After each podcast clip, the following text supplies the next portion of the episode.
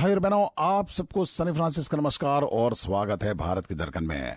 दोस्तों, न्यूज़ पेश करना चाहूँगा और साथ में बजाए जाएँगे कुछ हरिहरन के गाने। जी हाँ दोस्तों, first one Israeli director and international film festival of India I F F I international jury chairperson Nadav Lapid was at the of furious debate for his comments on the Kashmir Files with Israel ambassador saying he abused India invitation and jury members distancing themselves from his views As controversy grew a day after the director described the Kashmir files as propaganda and vulgar, BJP party leaders, actors such as Anupam Kher and Ranvir Shorey and the film's director Vivek Agnihotri also joined the discourse against him.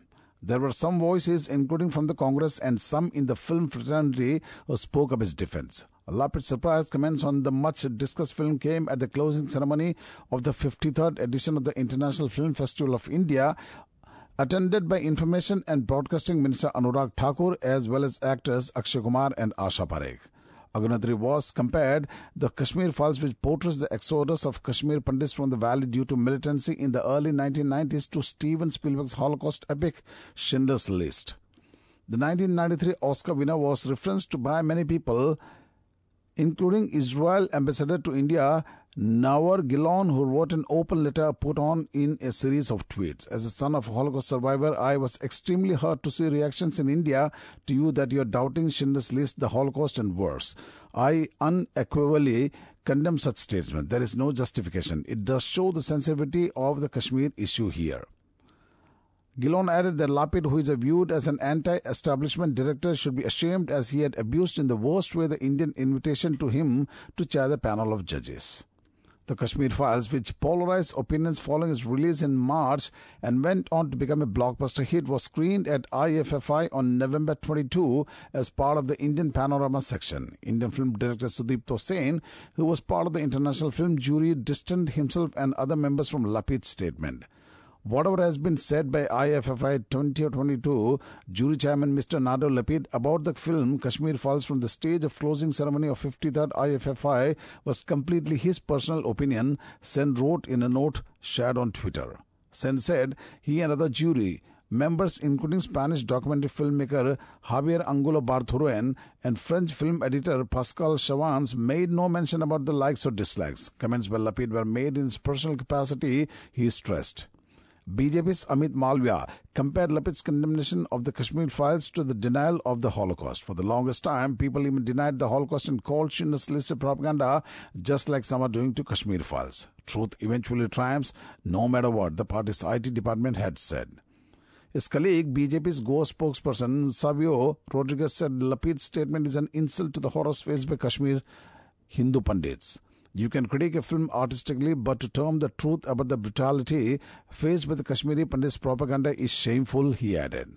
Agnihotri also spoke about truth in a cryptic media post and said it is the most dangerous thing as it can people make lie. Kher, who starred in the Kashmir Files, added that truth will always trump falsehood. He also shared a series of stills from Schindler's List, a true life story about German industrialist Oskar Schindler, who saved more than a thousand, mostly Polish Jewish refugees from the Holocaust by employing them in his factories during World War II.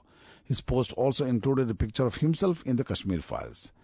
Filmmaker Ashok Pandit called on Union Minister Thakur to seek serious action against Lapid, said choosing as international jury head was a lapse on the part of the festival organizers. There were also some who spoke up for Paris-based Lapid, known for his award-winning film Synonyms.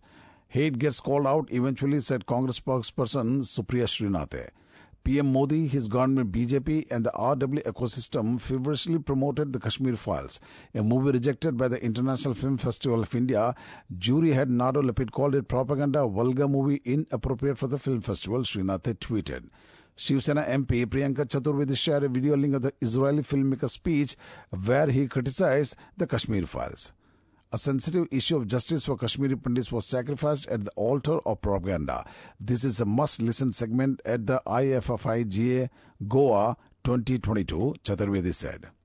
Actor Swara Bhaskar, known for being unabashedly vocal about opinions, shared a link to the news story about Lapid's remarks at the closing ceremony of the film gala. Apparently, it's pretty clear to the world, Bhaskar wrote in the caption. With Lapid's comment, the Kashmir Files, written and directed by Agnihotri and produced by Zee Studios, is back in the news. The film was called out for its problematic politics by section of critics and authors when it was released, but performed exceptionally well at the box office by minting over 330 crore rupees. The movie also sparked debate among political parties after several BJP ruled states, including Madhya Pradesh, Uttar Pradesh, and Gujarat, gave it exemption from entertainment tax. भाई बहनों आइए आगे चलते हैं this is Sunny Francis bringing you Bharat की दरकन on a mega hearts of 76.5 और news पेश हो रहा है The Congress party apprehends that Prime Minister Narendra Modi will exploit the presidency of the G20 group to further burnish his domestic image. Of course, its fears are valid.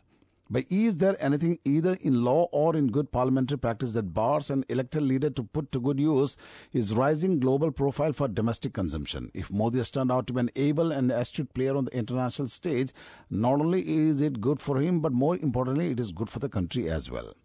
After all, raising India's profile in the global fora yields a whole variety of tangible and not so tangible benefits such as enhanced trade, more travel and work visas, etc. for the country and its citizens. Besides, it boosts the morale of the people that the leader of the country is playing an active role in various international forums.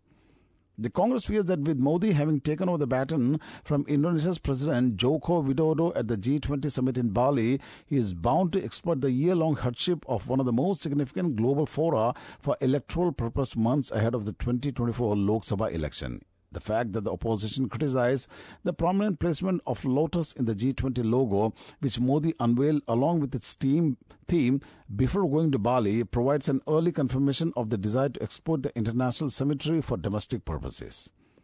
Congress spokesperson Jairam Ramesh's objection to the lotus in the G20 logo, however, drew a sharp riposte from the BJP, which said the lotus is a symbol of hope. No matter how dire the circumstances, the lotus will always bloom.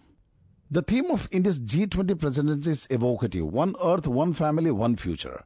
Whether the secular liberals counted how they wished that theme also informed the Modi government's domestic policies, we are not aware. But then, Modi on the global stage always comes across as a statesman, counseling peace and amity to the world leaders, even as his policy at home hurt certain sections, especially Muslims. Be that as it may, if Modi is exporting his international persona for burnishing his image at home, he will not be the first leader to do so. Jawaharlal Nehru, India's first prime minister, was severely criticized at home for his obsession to play peacemaker on the world stage. As co-founder of the now defunct non-aligned movement, Nehru often riled the US-led West during the Cold War by constantly lecturing the world peace by world about peace and harmony. His words carried little weight given that the Indian economy was in tatters, unable to feed its teeming millions, dependent as it was on imports of food grain from America. Admittedly, India's economy has undergone a great transformation from the Nehru era. We now export food worth billions of dollars annually. Since the economic liberalization of the early 1990s, the Indian economy, the fifth largest globally, is among the fastest growing in the world. Small wonder then India's leaders are heard with respect in multilateral fora. Besides, instead of moralizing and preaching in global fora, which is what Nehru was accused of doing by critics, pragmatism and national interest alone informs our foreign policy, especially since 2014 when Modi first became Prime Minister. At the recent G20 summit, Modi's contribution was significant. Though Russia's aggression against Ukraine dominated the summit, it was the Indian Prime Minister's specific words spoken to the Russian dictator in a face-to-face meeting on the silence of the conference of the Shanghai Cooperation Organization in Samarkand in September, which occurred at the Bali summit. Today is not the era of war, Modi told Vladimir Putin while asking him to end the armed hostilities against a fellow independent and sovereign nation. The independent course pursued by Indian foreign relations was once again brought out at the Bali summit, while the US and leaders of the other countries in its orbit sought to condemn Russia for its war against Ukraine, Modi pointed refusally joined them at while at the same time pressing for an immediate cessation of armed hostilities. This was a rare occasion when India and China took the same stand, though India was more nuanced. Both China and India pointed out that G20 was not the appropriate forum for discussing security issues. Discerning foreign policy watchers would have noticed how, despite its refusal to toast the US line on Ukraine, despite India defying the US led sanctions against Russia, America's leaders still seek closer ties with New Delhi. It is notable that only after the US sanctions has Russia become India's main source of oil imports. With a million odd electric vehicles, EVs, two wheelers, e rickshaws, buses, and passenger cars expected to hit the road this calendar year, the shift from gasoline powered vehicles has become irreversible. Now, the question is whether the supply chain is ready for the shift. Key components, the high power lithium ion battery and the cells which go with it, the electric motor, and the electronics powered by chips, account for nearly 60% of the cost of an EV. Most of them were never used in gasoline powered vehicles. EV manufacturers have a critical decision to make whether to make these key components in house, go in for joint ventures, or simply import them. The problem is that China dominates this space. It accounts for 80% of lithium ion battery capacity and controls the refining capacity of lithium, nickel, and manganese minerals that go into the batteries. With growing demand, prices of these raw materials are hitting new highs. Again, battery cells are entirely imported and they account for 60% of the battery cost. China dominates this market too. The good news is with the scale, more players are willing to join the supply chain. Naveen Munjal, managing director of Hero Electric and one of the pioneers in the business, has just convinced Japanese electric motor manufacturer Nidec to make scooter motors for it by setting a plant in Rajasthan. Two years ago, there were hardly enough volumes for big component makers to get into this business. But now, everyone who is big in India is there and global players are talking to us. It's a big change, he said. Earlier, Hero Electric was dependent on just one partner for batteries. Now, with expanding volumes, it has three in different geographies, Munjal added. Component makers are sensing opportunity too. According to an Automotive Component Makers Association ACMA study, 60% of its 800 members said that they were ready to supply to EV makers latest by 2023. Also, the 75 companies eligible under the Production Linked Incentive PLI scheme for auto component manufacturing will have to invest a minimum of rupees 250 crore in 5 years to earn the incentive. The bulk of this investment of rupees 18,750 crore will be for EV components. Yet, the big challenge is to ensure uninterrupted supply of the key components as recent global chip shortage highlighted. That is why Hero Electric, which depended only on Toshiba for chips and suffered production losses when the Japanese major cut its India quota, is diversifying its supply base. It is in talks with Qualcomm and Texas Instruments. Electric motors, which account for 7 to 10% of the cost of a vehicle, are the second key EV component. Commonly used electric motors are powered by permanent magnets that require rare earths such as neodymium to get along. But China accounts for over 90% of the global availability. So EV companies in India, like elsewhere, are hedging the bets through newer electrical, modern motor technologies that do not need rare earths and are also not too expensive. Ola Electric, which has an in-house motor unit, or Sona Comstar, which is in the lab stage, and German giant MAHLE are all trying to resolve the problem.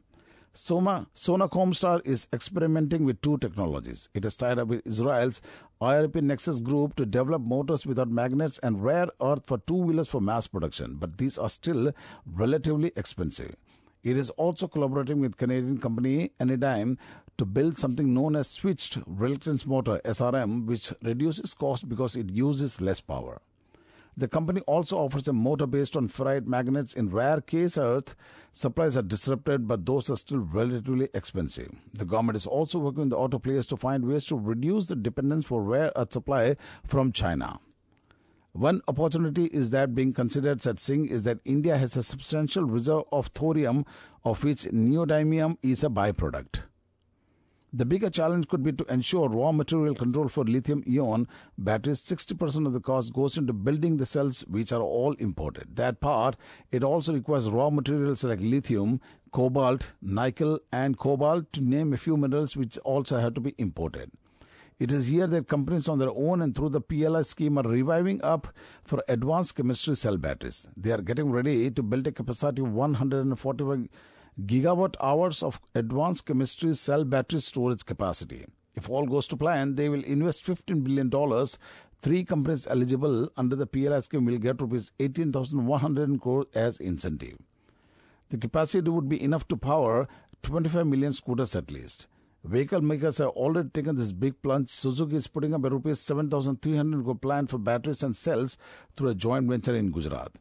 PLI eligible Ola Electric plans to begin with a 5 gigawatt by the hour at the end of next year and scale up much beyond its commitment of 20 GWH and hit 100 GWH, which will primarily take care of its captive requirement. Ola is also looking at buying small stakes in small mining companies and is in talks with global manufacturers of anode, cathode, and electrolyte producers to make them in India as part of Ola's EV hub.